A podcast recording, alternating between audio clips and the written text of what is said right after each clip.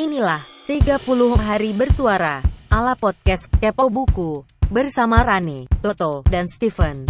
Selamat mendengarkan.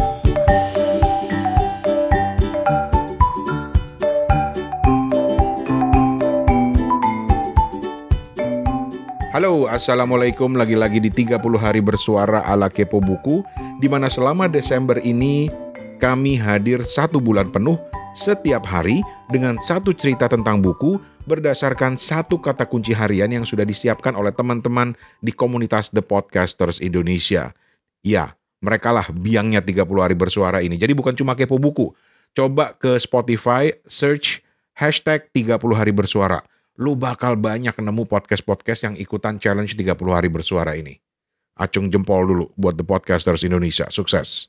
Oke, gua Rane Hafid dan kata kunci hari ini adalah mimpi. Tapi bukan gua yang akan membawakan kata kunci hari ini karena kami mau menyerahkan kata kunci ini kepada seseorang yang dulu pernah mewarnai hidup kami di Kepo Buku.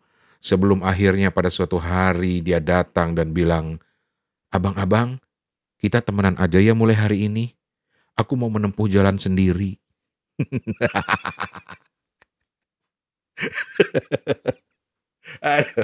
Maaf, maaf, Pat. maaf, maaf.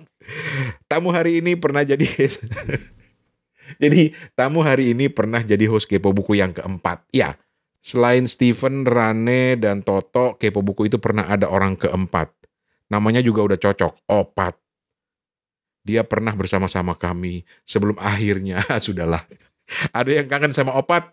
Nih orangnya nih, hiji, dua, tilu, Opat, take it away. Assalamualaikum semuanya. Nope, kamu nggak salah dengar kok. Kamu benar sedang mendengarkan podcast Kapu Buku. Kalau biasanya ada suara tiga om-om itu tuh, Om Rane, Paman Toto, dan Steven, maka hari ini ada mbak-mbak penyusup. Halo, perkenalkan nama aku Opat. Kalau teman-teman sudah mendengarkan Kepo Buku mungkin dari tiga tahun lalu, Hai, ini Opat yang dulu itu. Semoga masih ingat ya. Uh, dan di sini masih juga dalam rangka 30 hari bercerita yang adalah tantangan 30 hari uh, untuk mengisi podcast dari the, dari The Podcasters Indonesia. Dan sekarang udah di hari ke-12 nih. Berarti Desember udah mau berakhir ya. Anyway, uh, di hari ke-12 ini temanya adalah mimpi. Waktu dikasih tema ini sama Om Rane yang aku pikirkan adalah a dream, a dream apa sih nyanyi? Anyway waktu aku mikir tema ini apa ya ngomongin apa ya? Soalnya kan kalau ngomongin mimpi itu bisa beneran. Maksudnya mimpi yang pas kita ada pas tidur atau juga mimpi yang abstrak as in uh, cita-cita gitu ya. Terus aku mikir-mikir akhirnya aku bikin lah sambil dengerin Wildest Dreamnya Taylor Swift ini dong ya matching lah ya. Ada mimpi-mimpinya juga. Ya sambil dengerin itu aku bikin apa yang hubungannya sama mimpi dan buku. Ya aku bikin soal toko buku. Ini agak mirip ya. Eh bukan mirip. Kalau mau disambung-sambungin sama episode hari kemarin tuh kan lagi bahas ada yang bahas teman kita ada yang bahas soal toko buku juga. Gitu. Eh apa nih hubungannya mimpi dan toko buku uh, jadi aku membuat list uh, 5 toko buku yang ingin ku datangi, kebetulan aku belum pernah ke sana dan aku bermimpi untuk mendatangi tempat tempat-tempat itu saat pagebluk ini berakhir atau mereda atau border udah dibuka tanpa kita perlu karantina. gitu. Oh ya, sebelumnya aku mau bilang ini agak unpopular opinion menurut aku, nggak tahu deh. Jadi aku tuh nggak suka bau buku, bau kertas itu nggak suka. Jadi kalau dia mikir, wah aku juga suka ya pergi ke toko buku karena aku suka nyiumin buku, aku nggak. Ini purely karena aku pikir bagus aja deh toko bukunya di mata aku. Sebenarnya kalau ngomongin toko buku banyak ya, cuma aku nanti aku bisa dimarahin Om Rane kalau uh, durasinya sejam gitu. Anyway, without further ado, let's. Oke, okay, yang pertama adalah uh, Book Access Sunway di Malaysia. Uh, Book Access Sunway JB di Malaysia tepatnya. Kenapa Malaysia? Ya, logis-logis aja lah ya yang deket dulu ya yang pesawatnya murah murah meriah gitu kan dan kalau ngomongin Malaysia dan buku uh, book access ini udah pasti masuk list karena setahu aku ya diskon lumayan gitu aku pernah ke salah satu book access di sana dan ya punya diskon oke okay, dan uh, book access Sunway ini ada di Johor gedenya itu eh besarnya itu 32.000 square feet Nah hitung dah tuh berapa hektar dah tuh nggak tahu dah. Uh, terus kayak dinding-dindingnya itu mencapai 8 kaki. Hitung juga tuh berapa meter dah. Uh, lampu-lampu yang dipakai itu kekuningan menurut aku kalau buku-buku atau toko buku bagusnya pakai uh, lights lampu itu yang kuning-kuning yang enggak yang putih menurut aku sih. Jadi cakep banget. Aku ulangin lagi kalau teman-teman mau googling atau mau lihat Instagram nyari-nyari book access book biasa X C E S S Sunway JB di Malaysia di Johor. Oke, okay. yang kedua adalah Sutaya Ginza Six. Ya, dari namanya udah tahu lah ya di Jepang ya, di Ginza ya, di Tokyo. Nah, Ginza ini sebenarnya salah satu lumayan area shopping banget, mungkin surga shopping gitu ya buat yang suka shopping. Uh, tapi aku nggak suka shopping, tapi pengen nih ke Ginza supaya di Sutaya Ginza Six. Staya ini adalah salah satu apa sih bahasa Indonesia chain bookstore toko buku rantai apa ya ya anyway uh, salah satu chain bookstore di Jepang jadi Staya ini ada di mana-mana di Jepang tapi yang gedungnya eh, uh, ruangannya toko bukunya cakep banget tuh ada beberapa. Dulu aku pernah ke Dain Kayamati site di Kayama juga dan itu cantik banget toko bukunya. Uh, kalau yang di Ginza ini style Ginza Six ini aku belum pernah. Dan kalau ngomongin art culture Jepang udah nggak diragukan lagi lah ya artsinya kayaknya kalau di Jepang tuh pengkolan angkot depan aja juga artsy gitu. Dan uh, ngomongin soal Staya kabarnya eh aku udah lihat sih jadi dia tuh buka cabang Staya di negara lain uh, di provinsi Shanxi eh bacanya gimana? Anyway di Xi'an. Aku nggak tahu bacanya gimana. Dan uh, pokoknya ini adalah digadang-gadang sebagai staya tercantik di dunia at least hingga saat ini itu nomor dua Staya Ginza Six yang ketiga adalah The Last Bookstores di Los Angeles Amerika Serikat ya ini agak jauh sih ya mainnya ya tapi ya kita tidak tahu kan apa yang akan terjadi di masa depan. We don't know what the future brings kalau kata om om siapa. anyway, oke okay, The Last Bookstores ini uh, ini simple. Aku pengen ke sini karena di toko buku ini ada tunnel melengkung, eh tunnel melengkung ya pastinya ya. Ada kayak lorong gitu yang isinya buku-buku jadi meling melengkung isinya buku. Terus kayak, kayak setiap lihat fotonya kayak oh my god cantik banget. Ya itu alasannya itu doang. The Last Bookstores. Ya namanya eh pakai R pakai S nggak sih? The Last Bookstore di Los Angeles. Yang keempat adalah uh, ini udah pasti ada di list siapa pun di mana pun ya Shakespeare and Company di Paris di Prancis. Dibuka sejak tahun 1951, toko buku super terkenal ini banget uh, sudah banyak di feature di banyak tulisan juga film. Kalau ada yang pernah nonton Julie and Julia, eh Julia and Julie, ya itu deh, itu juga ada ya.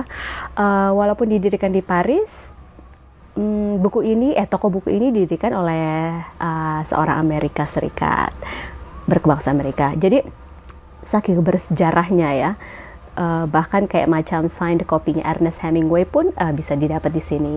Kemudian nih dilansir dari websnya websitenya shakespeareandcompany.com, toko buku ini tuh sudah mengundang penulis, artis dan sebagainya untuk tinggal di sana.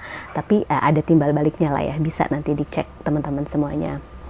Kabarnya juga dulu tuh kita yang rakyat jelata ini juga bisa tidur di sana. Tapi kayak ganti rugi rugi kayak kerja dua jam di sana. Aku nggak tahu sih sekarang masih bisa atau enggak ya kalau aku sih ya mau mau aja ya di sini di sana ya. Full time juga boleh ya pak ya. Gitu. Uh, sedikit info lagi soal Shakespeare and Company. Kalau teman-teman udah pernah ke sana uh, teman-teman bisa mengirimkan cerita teman-teman saat berada di sana jadi mereka nerimanya uh, orang yang pernah ke sana langsung ya dan bisa uh, di email bagaimana kesan pesan mereka di sana di history at shakespeareandcompany.com. Ini tidak bersponsor. oke, okay, itu nomor 4, Shakespeare and Company. List nomor 5, oke, okay, ini super cantik sekali tempatnya. Aku nggak tahu bacanya gimana. Libraria Lelo. ya bener ya, tulisannya sih gitu ya. Libraria Lelo di Portugis Berangkat dari penerbitan Lelo Brothers, Lelo bersaudara ini singkat cerita kemudian membuka toko bukunya di tahun 1906. Jadi udah lama banget banget banget ya. Jadi aku lihat kalau teman-teman lihat fotonya, aku ulangi lagi ya, Libraria Lelo. Bangunnya itu megah banget, tangga melingkar di tengah-tengah dengan karpet merah di lantai, Ethernitnya, eh langit-langitnya itu kayak dari kaca bukan kayak memang dari kaca warna-warni itu apa sih aku nggak tahu namanya itu apa pokoknya bagus banget. Uh, kabarnya gosipnya gosipnya aku nggak tahu benar apa enggak aku nggak mencari validitasnya uh, Hogwartsnya Tante Rowling itu ter terinspirasi dari toko buku ini gitu. Oh, jangan salah saudara-saudara, masuk sini bayar. Sampai Agustus 2021 infonya bayarnya 5 euro. Uh, 5 euro, so-soal 5 euro. Uh, dan uh, kalau beli buku di sana nanti 5 euronya itu terpotong. Kalau enggak, nggak apa-apa, bisa tukar buklet. Gitu, bagus banget.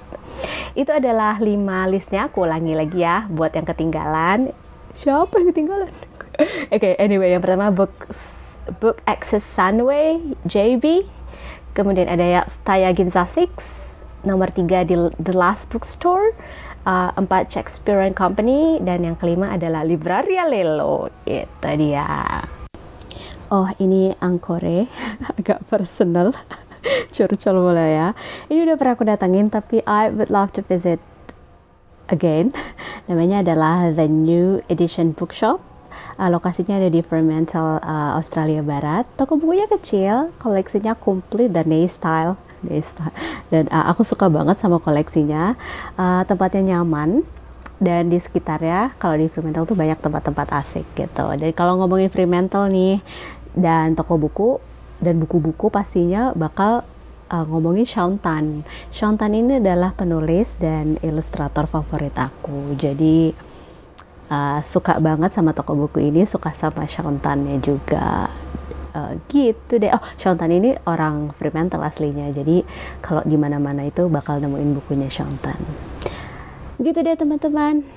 Uh, terima kasih sudah mendengarkan aku. Terima kasih buat Kepo Buku, Om Rane, Paman Toto, dan Steven yang sudah mengizinkan aku untuk uh, uh, nimbrung di 30 hari bercerita ini and aku cuma bilang I miss you guys so much dan uh, kalau ada kesempatan buat ngobrol-ngobrol lagi sama Om-Om dan Steven aku akan sangat senang sekali oke okay, so ini opat uh, aku bisa dihubungi di Instagram casual reader 4 casual reader 4 Uh, silahkan kalau mau ada yang saya say hi siapa sebutin banget sebelumnya sorry ya kalau ada suara-suara aneh di belakang maklum seadanya aja So, thank you for listening. Terima kasih sudah mendengarkan aku. Terima kasih sudah mendengarkan Kepo Buku dan stay tune terus di Kepo Buku. Terima kasih. Wassalamualaikum. Bye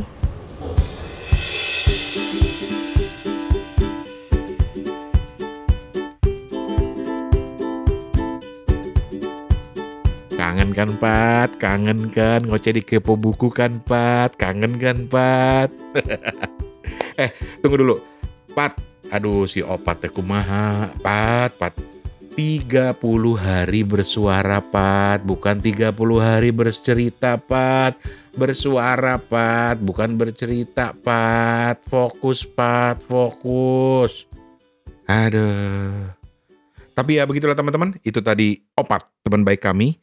Yang dengerin kepo buku dari dulu, dari 2 atau 3 tahun yang lalu. Semoga kangennya dengan opat terobati jadi ya terima kasih buat Opat dan kita akan ketemu lagi dengan 30 hari bersuara ala kepo buku besok. Dan besok kata kuncinya adalah strategi.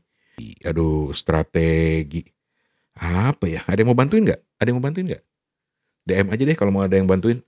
Mudah-mudahan sih masih cukup waktunya karena ini untuk besok. Jadi ada 24 jam lagi. Anyway, terima kasih banyak. Gua Rane Hafid atas nama Opat. Terima kasih. Kita ketemu kita kita ketemu besok. Itu yang gue mau bilang. Assalamualaikum. 30 hari bersuara adalah gagasan dari komunitas The Podcaster Indonesia. Saya Tante Google, sampai ketemu di episode besok. Permisi cuy.